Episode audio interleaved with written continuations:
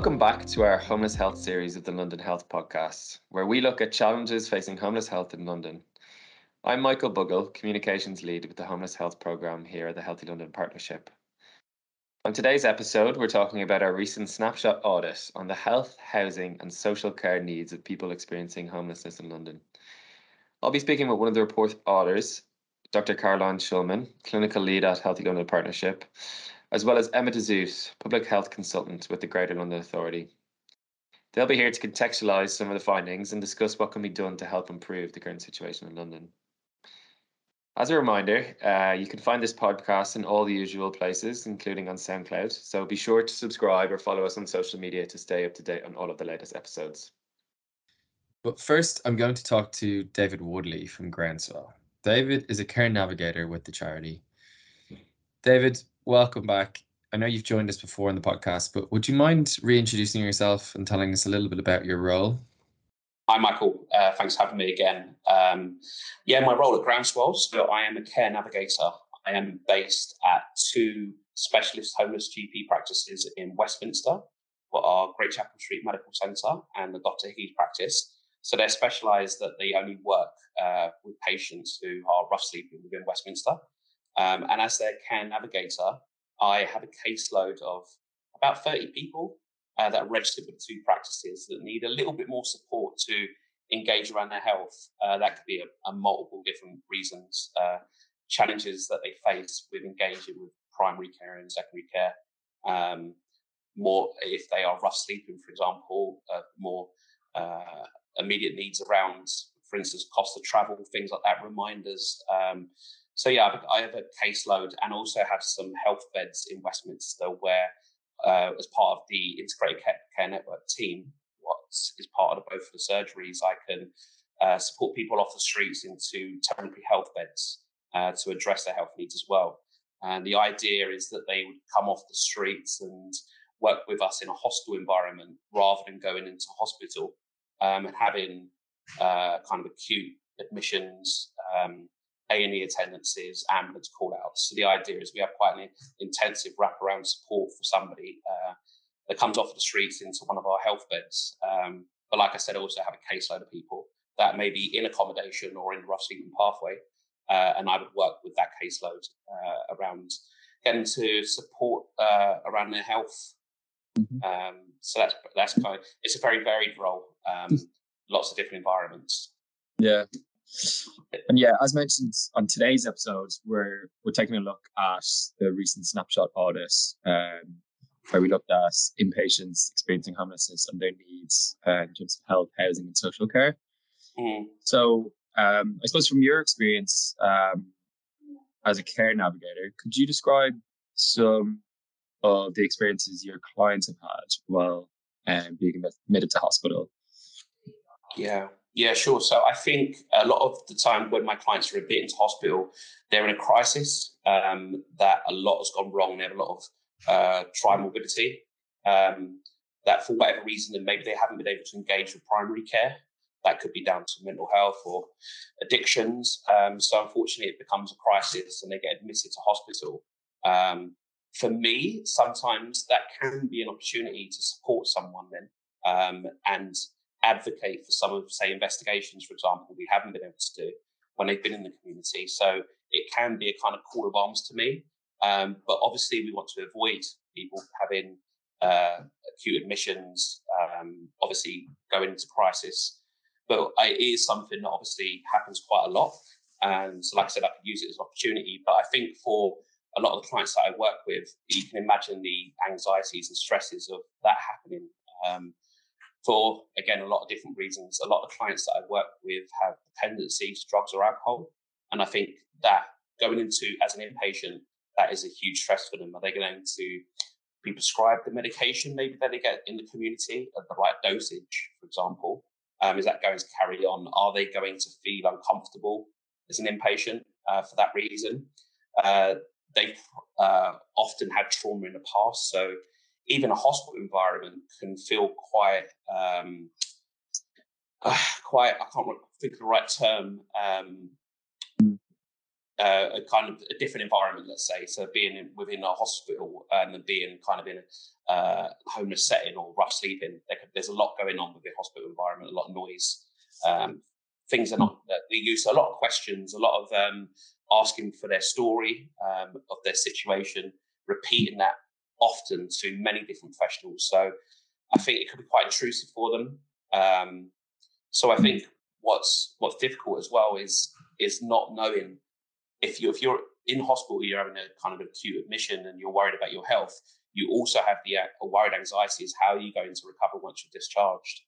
Um, for you and I, we'd probably go home and have family friends to kind of support us and say look after us. If you were previously rough sleeping before an admission, if you were to go say back to the streets, how are you going to physically recover? But um, there are some uh, offers of step down provision now, but even that's quite difficult um, for our for our clients to go into that setting because it's it can be the unknown for them, um, mm-hmm. and it just adds to the anxiety and the um, around the whole situation of uh, being an inpatient and being unwell. Yeah, um, and I suppose there's, as you said, there's you know quite a lot of um, complex cases in terms of yeah. some of the care needs that um, that people have. Um, and you mentioned step down care, and I just wondered um, if yeah, if you could talk a little bit about you know any experiences your clients have had in, in I suppose accessing that care, or if there's been maybe challenges yeah. in accessing that care for whatever reason. It, there are a lot of challenges, a lot of challenges for all services that support uh, our rough sleeping client group, um, from the inclusion health teams to discharge nurses to care navigators to GP. I think often when our clients are admitted, like I said, often in crisis, it's uh, their needs change often overnight. Uh, so some of them things could be mobility. That's a huge one. So um, people go uh, be admitted and unfortunately lose limbs, um, or they've had an accident, uh, maybe a road traffic accident, and their mobility has drastically changed. Uh, so their care needs and their ability to care for themselves change very quickly. And we, we're all aware of the pressures that there are on hospital beds and discharging. But we can have someone who, who often can't go back to the setting that they were in before. Usually it's because of uh, stairs, um, very little level access across the borough. So, for example, someone goes in and comes out, uh, it could be on crutches, a Zimmer frame, a wheelchair. Um, it's just they're not, not appropriate to go back to the setting that they're in. And again, I spoke about the lack of beds within hospitals there, and there's also a lack of accommodation options. Uh, that's not just within the rough sleeping pathway. That's just in general in London, in society, in England. There really is a lack of uh, housing available. Um, what then puts the pressure back onto the hospital, puts the pressure on um, everybody supporting the client group. Um, but there are a number of different reasons why someone can go in and come out with a different different needs, let's say, when they go in. And that dramatic change can be very difficult to have a safe planned discharge. So another example is around uh, addiction. So often around alcohol, for example, someone could go into hospital, they can be detoxed on the ward, um, and then they're fully detoxed, and then they can't go back to the environment they go in, particularly in the rough sleeping pathway.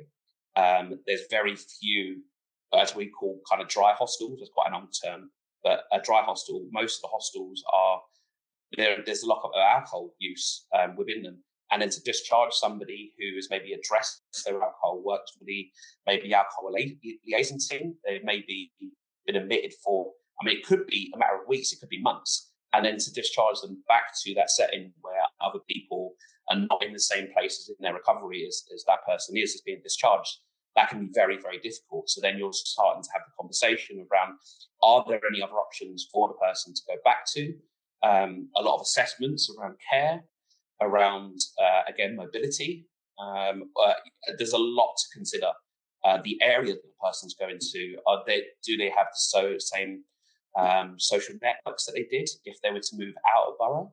Um, there really is a lot to consider. And I think it, obviously we're all pushing and we're all advocating for our uh, the patients to go back to the right setting, but unfortunately, a lot of the time it's extremely difficult to find the right setting for somebody uh, post discharge. But we mentioned the step down beds. Um, so the step down beds in Westminster are in a hostel environment. The hostel environment are not they're not care settings, although we do a lot of in reach into the hostels, and there's a lot more nurse provision at the moment. GPs going in, um, even care being given in. They're not care environments. Um, very few have level access. Um, and again, as I said, in terms of substance use, unfortunately, there is a lot within the rusty pathway. So then, if you look at other pathways, for example, private rented sector, um, to get accommodation, say within Westminster, if you're on benefits, um, very rarely the benefits will cover accommodation in Westminster because it's so expensive. So then you'd be looking at kind of outer borough. But then if you were to do that, the, the person would probably lose a lot of their support network, or it be professionals or or friendship groups or uh, knowing the uh, areas. So that has to be taken into consideration as well. Will the person, for example, relapse? Will they um, will they abandon accommodation, and come back to Westminster and say rough sleep? Um, so there is a really a lot to consider, and it's everyone's under a lot of pressure again. Hospitals and discharges, making sure they're safe. Um, so again, an inclusion health team, it's, it's a lot of advocating, but we're all aware of the challenges that we all face. So it is very difficult. Yeah, yeah, I can I can imagine. It sounds like there's a there's a lot of complex uh, cases requiring complex solutions. Um, I wonder, just finally, um, you know, from your perspective, what could help the situation, or, or are there any kind of solutions that you and your team see um, that could be, I suppose, implemented to help with, um, you know, dealing with this complex complex situation? Yeah, um, that's a big question. Um, but one, I think things can be done. I think um, we are we all work very closely together between primary care, um, the hospitals, the the inclusion health teams at the hospital. We're very very fortunate in Westminster that most of the hospitals have inclusion health teams. They are invaluable to us in terms of advocating safe discharges and being on site in the hospital. I mean, my role is quite varied. I move around a lot. I'm, I'm in hospital settings, hospital settings, outreach to GP.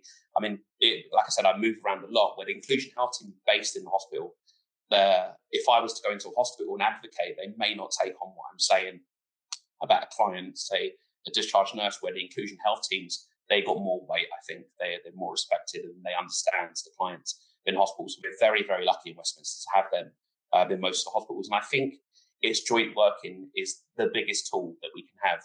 So I think you asked earlier, and I didn't actually answer about why I think a care navigator is important. I spend all day, every day speaking to a multitude of different services and individuals. And again, I can be quite transient. I can move around quite a lot, and I'm given the autonomy to do that. Um, where again, if you're an inclusion health team, you're based at the hospital. If you're a hostel worker, you're based at the hostel. You don't have as much um, autonomy to move around and be quite flexible. So I think flexibility is a is a big one um, of how we can work together. It's all just about networking. It's all about uh, being in communication, all understanding we're all we're all pulling in the same direction. We're all trying to achieve, achieve the same thing and support our clients. We all have different stresses um, on our roles, um, and I think it's understanding that. Um, but I also think as uh, to improve it, I think it's including the patient. Often I will go to MDTs, discharge plannings, and I will say, what is it the patient wants? And often I'm met with silence that uh, often it's not appropriate for the person or the patient to be included in an MDT. But I would I would like that before the meeting that someone's had a conversation and said, what was it? What would you like? What are your concerns in terms of discharge? Um, are you concerned about accommodation? Are you concerned about how you're going to keep yourself safe? So forth, so forth. Often when I go to meetings, that conversation has not been had. It's only been had on a professional level. So I think that could be quite important in uh, kind of improving it. But I think the joint working is is major thing. And I always say as well, I think that discharges should start, even if it's a long admission, should be looked at when someone has been admitted, not just when they're being discharged. Often I get calls the day of discharge or the day before discharge and they've been an inpatient for two or three weeks. And I think, why have you waited till last minute? Now, again, we all have different pressures. I'm sure that um, discharge nurses, the wards, the inclusion house, everyone is extremely busy. Um, but I think I would advocate to them and say, please, when someone first comes in, do the assessment when they first come in, do do the care assessment, do speak to the client, see what they want, um, and start planning it from day one rather than at the end. But that is blue sky. I'm, I, you know, I mean, that I, that's in an ideal world. Again, um, I'm mm. sure everyone would like to do that, but don't have the opportunity to do that. But I think I think my message would be the kind of as a care navigator, it's the navigating, it's working with um, support workers, it's working with uh, adult social care, it's working with substance misuse services, it's working with all these services together. And I think as my role as a navigator, that's what I'm able to do. And uh, I think particularly in Westminster, we have a, a very strong network between all the different services, and we're quite fortunate to have that.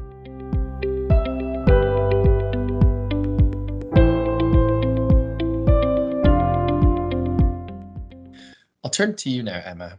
Before we build on what David has mentioned, could you just please reintroduce yourself and tell us about your role with the Greater London Authority Public Health Unit? Of course, I'm very happy to join you today. So, I'm a public health consultant by training and I work in the what gets called the GLA Group Public Health Unit. And in practice, what that means is I provide public health advice to the work that the GLA does, particularly on housing. And as part of that work, I work very closely with our rough sleeping team. Um, and the mayor has a commitment to that no one should be discharged from, no one who's homeless should be discharged from hospital to the street. And part of my focus is to try and support work to deliver on that mayoral commitment. Brilliant. Thank you, Emma. We're very familiar with your amazing work. So thanks again for joining us today. I suppose then, just from your perspective um, as a public health consultant, why is it so important to complete audits like this one? And um, why is this report significant? So, um, so this report was really important to undertake because homeless the homeless population as a group is not a group that we can pull out of routine hospital information.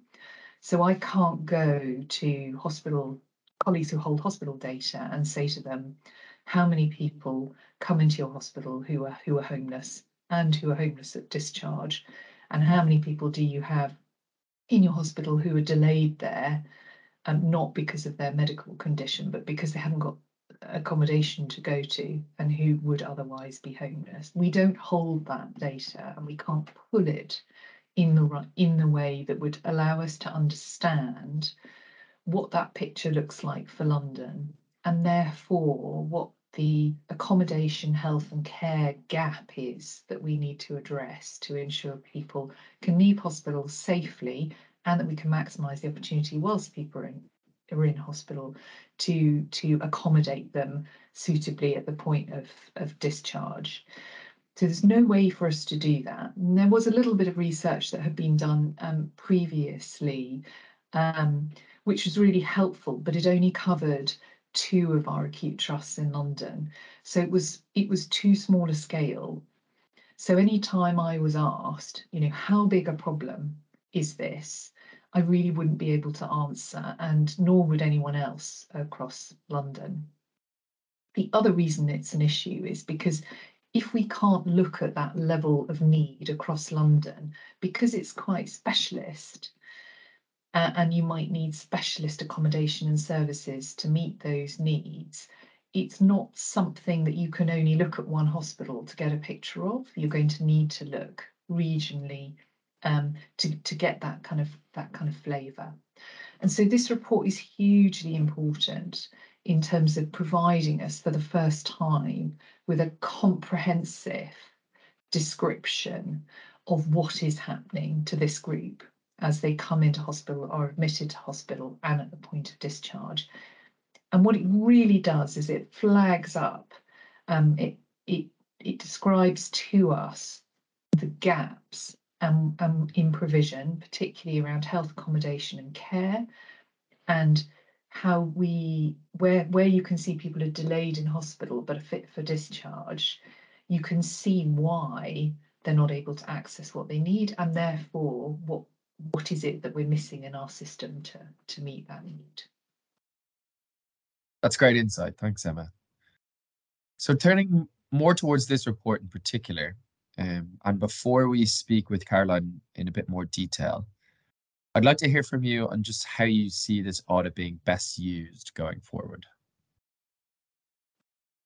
There's a huge amount of learning from from the report and some of it's quite practical about how hospital discharge teams communicate with um, housing um, leads um, and um, teams.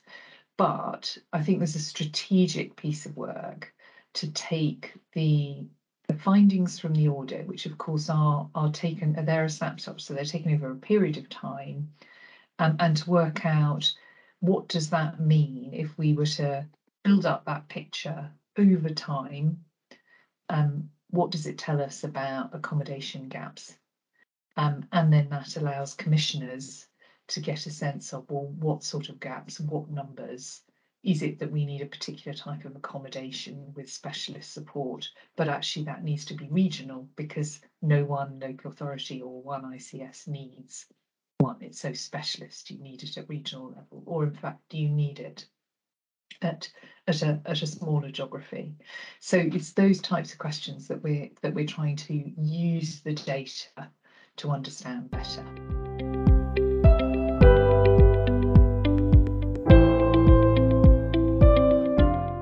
We're now going to hear from Dr. Caroline Shulman, who's joined us before on the podcast. But before we uh, get into it, uh, Caroline, would you be able to just reintroduce yourself?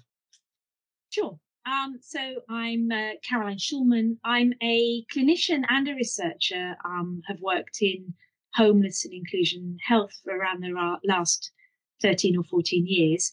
So I'm a GP by background and have worked in uh, primary care, particularly in specialist homelessness practice for many years but also worked within a hospital homelessness team, a multidisciplinary homelessness team for many years. Um, I've also undertaken quite a lot of research looking at the unmet needs and the gaps often within the community in hostels and done work around uh, palliative care, frailty, and homelessness. But I'm delighted for the last couple of years, I've been working also um, across London as clinical lead within the homeless health program at Healthy London Partnership. And that's what's really given this great opportunity for doing this work. I'm really delighted to be here again today. Thank you for inviting me, Michael. No, thank you, Caroline. Okay, so I guess firstly, from your perspective, as you said, from an experience uh, as an experienced clinician and researcher, before we touch on the audit itself, I just wonder, could you tell us um, a little bit about what you've seen from your practice and your experience in terms of the needs and the unmet needs uh, within this population. Yes, sure. So I think, as we've heard in previous podcasts and earlier today, even, um, people experiencing homelessness often have really very significant and complex health and care needs, and also obviously accommodation needs. Um, so a lot of their needs really stem from childhood or other complex trauma. And there can be a combination of mental health needs, often in association with addictions and profound physical health problems. So we also know that these needs are frequently not met and often result in people dying uh, appallingly young, frequently from preventable causes. So, from my work across primary care and hospital settings, it's been really clear that a hospital admission can serve as a vital opportunity to identify and address some of these complex needs. An admission can help prevent further deterioration of health, and where there's adequate continued multidisciplinary support and appropriate accommodation, people can really be helped to turn their lives around to and support that journey of recovery. But currently, sadly, there are there are many gaps within the system and services, and often inadequate options available to support this. So, um, could you just give us an example of these gaps and how maybe they've impacted on people's lives? Sure. I mean, working within a hospital team, I saw so many gaps. I was so frustrated often by the lack of appropriate discharge options for people, knowing that the, the lack of good options will result in them relapsing and deteriorating further. Um, I've seen a range, so many missed opportunities. And one example that really still haunts me was um, a, a, man who was in his 40s um, who'd been in intensive care for many, many weeks and then came onto the ward. He had uh, liver disease, um, which was related to um, alcohol. And he spent a very long time recovering in hospital and he recovered very well. He didn't drink um, while in hospital and he was really keen to not return to drinking. But um, he had some long term brain injury and um, no rehab unit would take him because of that. And his only option was to be discharged back to a wet hostel due to lack of any other options.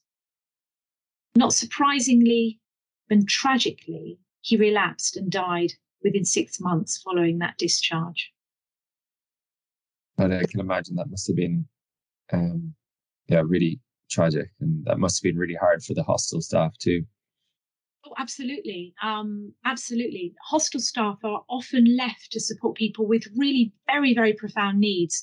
So I've done quite a lot of work around hostels and people living in hostels, um, they're often there with really severe frailty, severe liver disease, and also dementia. Um, and these conditions often coming at a very, very young age. So we have people who are it, it, experiencing what we would normally associate with, with much older people, but they're experiencing them at a young age.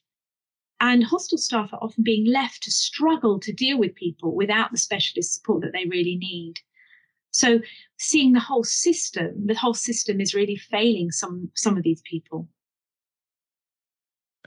You mentioned that admission is an opportunity um, to address these needs. Could you expand on that a little bit further? Sure. So, though, I mean, a hospital admission really serves as, a, as an important opportunity to help identify the needs and to start to address them.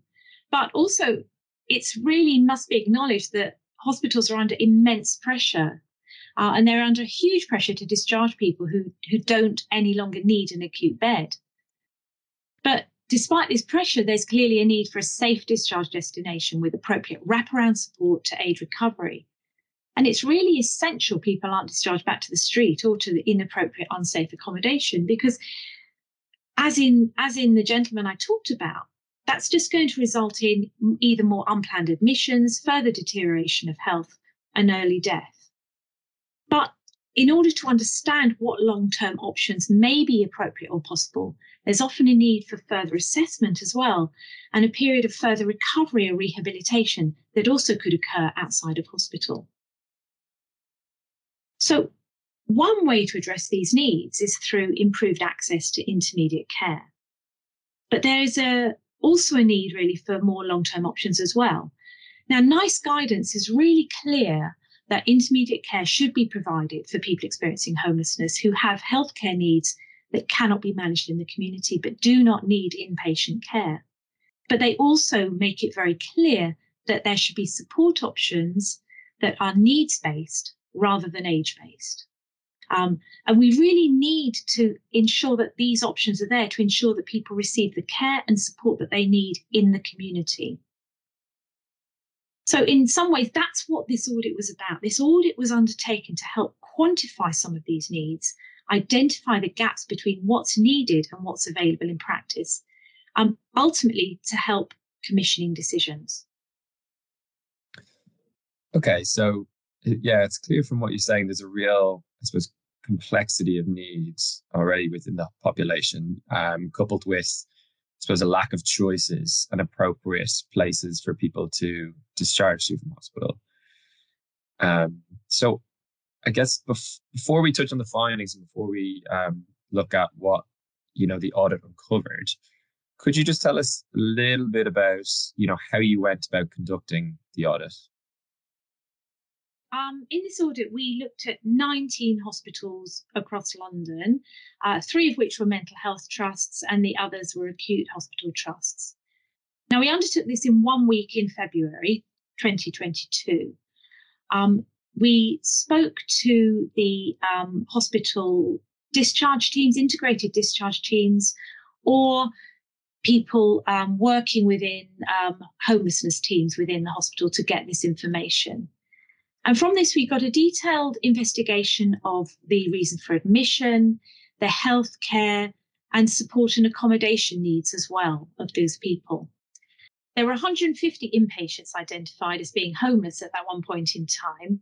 And we have detailed assessment of 86 people from the 15 acute hospitals and 18 people from the mental health beds.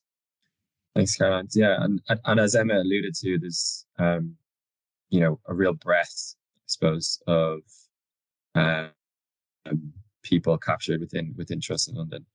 So, Caroline, could you please tell us what you found in the audit? Then, what what stood out? So we found the level of complexity of need was absolutely massive. So we had this detailed investigation of 86 people in the acute wards.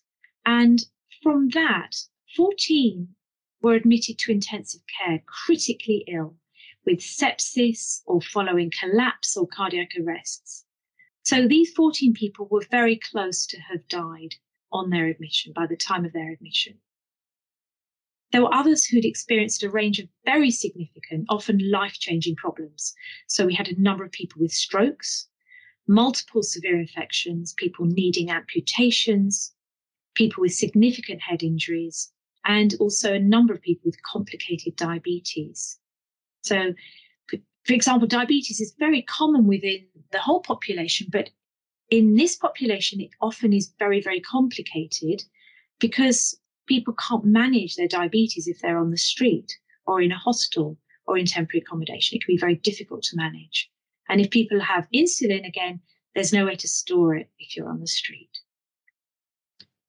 Many people had suffered significant physical trauma as a result of accidents. There were some tragic suicide attempts and also assaults. And many people within the acute trust had underlying factors, including mental health problems or addictions. So we know that many of the conditions that people had were exacerbated by and deteriorated as a result of the homelessness, such as, for example, diabetes, but many of the others. There were also a number of people within the cohort who had restricted or uncertain immigration issues. And in some cases, they needed these resolving in order for them to access any appropriate ongoing support or accommodation. We also found that about half of the people in the acute beds were already delayed discharges at the time of the audit. In other words, they would have already been discharged from hospital had they had an appropriate, safe place to be discharged to. So we looked at reasons for these delays, and this included a range of things, including just waiting for the appropriate accommodation to be found, but some people needing specialist accommodation that simply wasn't available. For others, there were delays in getting assessments done or disputes about who was responsible, which local authority or department was responsible for providing their accommodation and support. What we clearly found was that there is no one size fits all. And what was very clear from this audit was that for long term recovery, person centered support is needed to address the physical, the mental, the psychological, emotional, and addiction needs. We really need to recognize always that many people have experienced significant trauma during their lives. And this can result in very high levels of stress and distress and can impact on how they develop trust in others and communicate, and can itself become a barrier to people accessing the appropriate support that they need.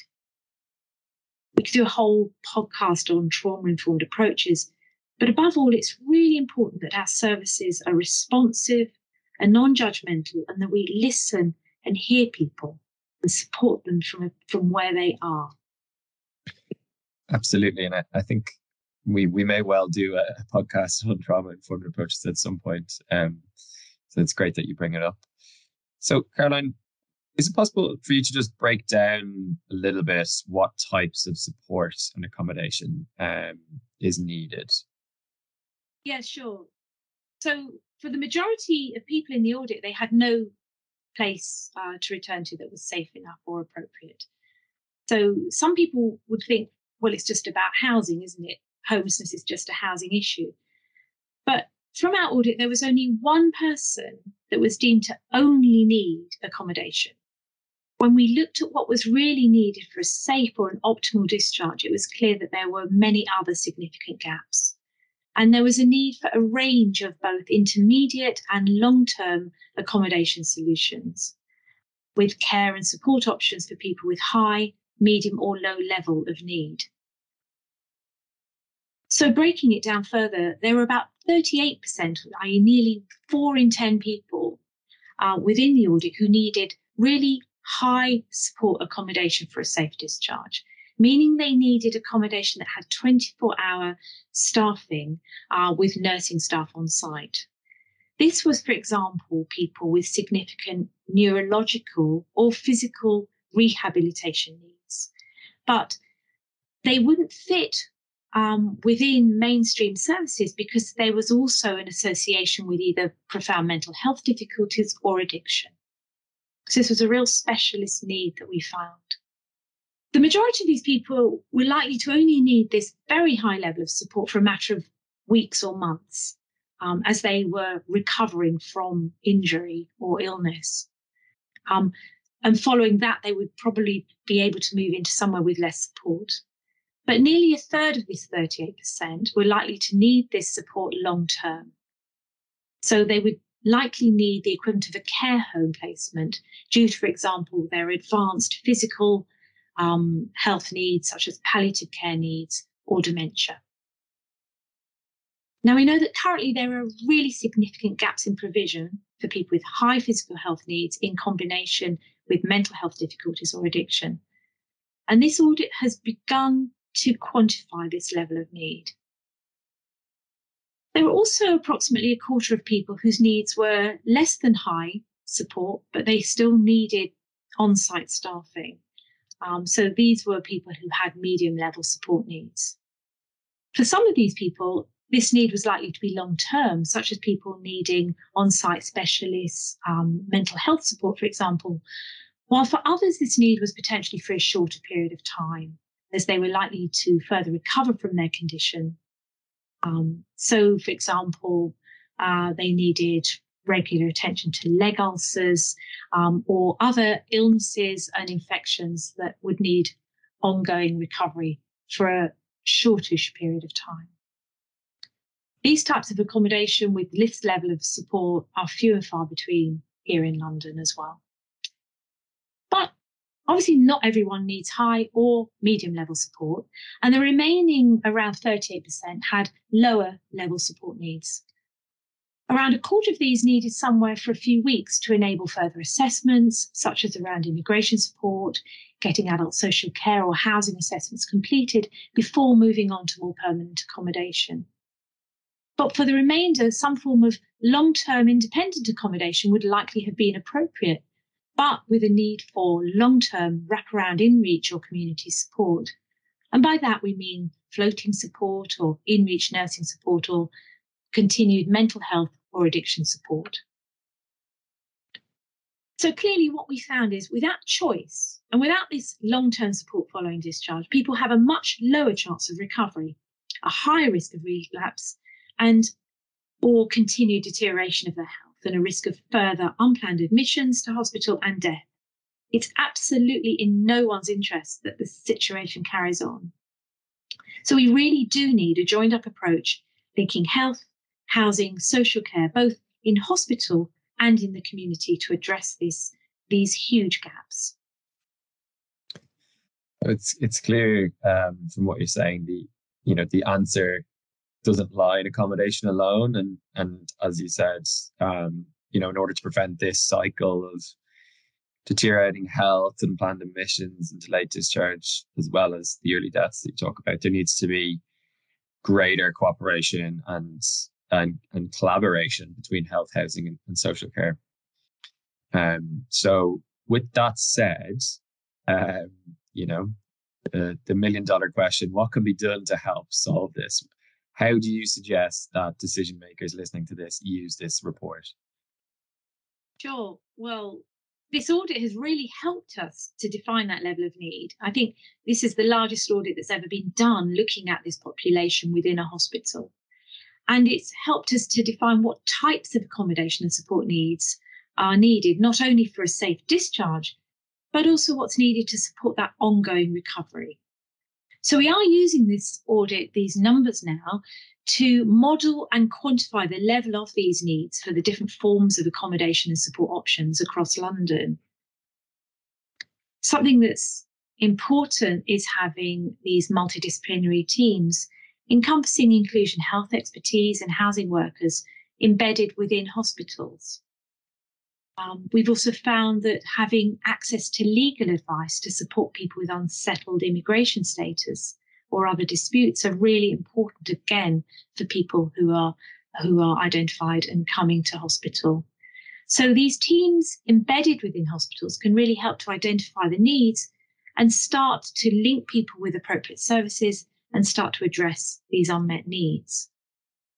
But obviously, working from the hospital alone doesn't work. As we've talked about, there's huge pressure on beds. So, in order for this to work effectively, there need to be safe places of discharge where the immediate needs can be addressed, further assessments undertaken, but there also needs to be a range of long term options offering that appropriate accommodation care and support, as we've outlined here. So, we're hoping that commissioners will read this report and take on board the findings of this report, and also watch this space and see the modelling um, so we can really look and quantify what's needed across London in terms of the different sorts of support. Only by fixing the entire pathway can we address this really extreme vulnerability and develop some equity within our services to prevent the appalling premature mortality that people are currently experiencing. Brilliant. Thank you, Caroline. So, for any other recommendations on how you can help address these needs that Caroline has outlined, um, you can find a link uh, to the report in the description of this episode. Um, that's all we have time for on today's episode. So, until next time, thank you to our guests, David Woodley, uh, Dr. Caroline Shulman, and Emma de Zoete.